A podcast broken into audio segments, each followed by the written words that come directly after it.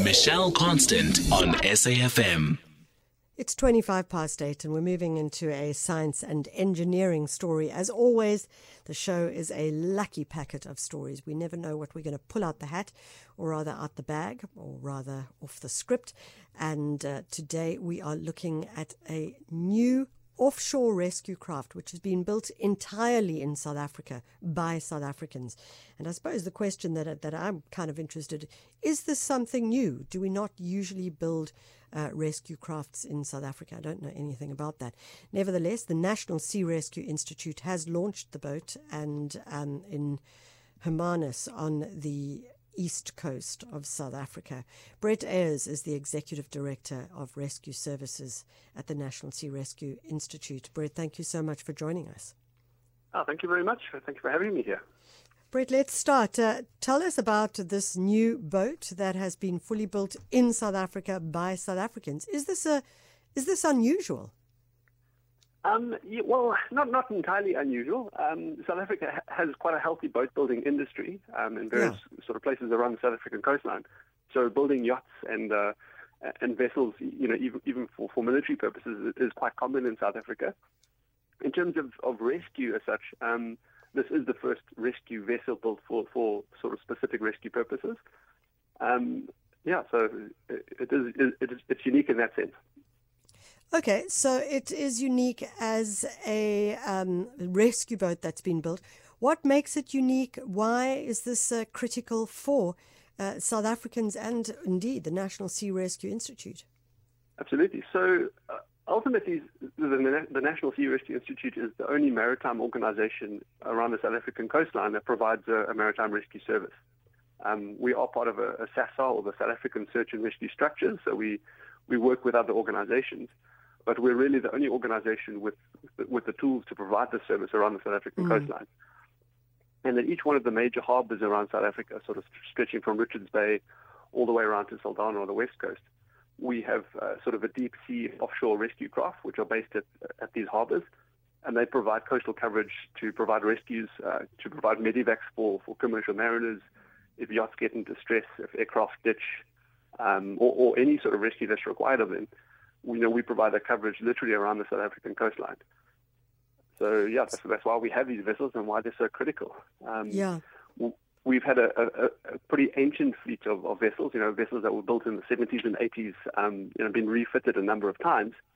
And, uh, yeah. you know, started to get to, to the point where we had to replace these with, with, with newer, better technology. Um, and for the last eight years, we've been on a process of sort of looking for an appropriate hull, um, and the technology to make these vessels sort of available to South Africa. Um, we were lucky enough to find some. Uh, you know, the design is a French-built vessel. It's, it's, it's a well, well-established hull. But this, this vessel is, is the third vessel we have in the country, but the first one entirely built um, in South Africa. And it's, it's fantastic to say that, you know, the, the build quality of this is, is actually, you know, better than you can get overseas. So, you know, certainly a, a, a pat on South Africans' back. Does this mean that there might be an entire new industry of uh, rescue boats uh, being built here in the Western Cape? Well, uh, you know, that, that, that will be a good. I mean, uh, from our perspective, you know, we're the first organization sort of building these. Um, I suppose what has to happen over the next couple of years is they have to prove their mettle and sort of show, you know, why they are very special and, and, and a very good rescue craft.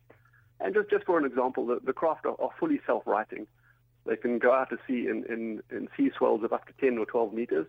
So, you know, even if the crew were out there on a rescue and got capsized, the vessel would right itself and, you know, conceivably be able to continue. Um, you know, which is just far, far better than the older vessels that we had. They can maintain a, a far greater speed in much, much more rough weather, um, you know, and keep the crew safe and, and enable them to, to perform their missions in, in very, very challenging conditions.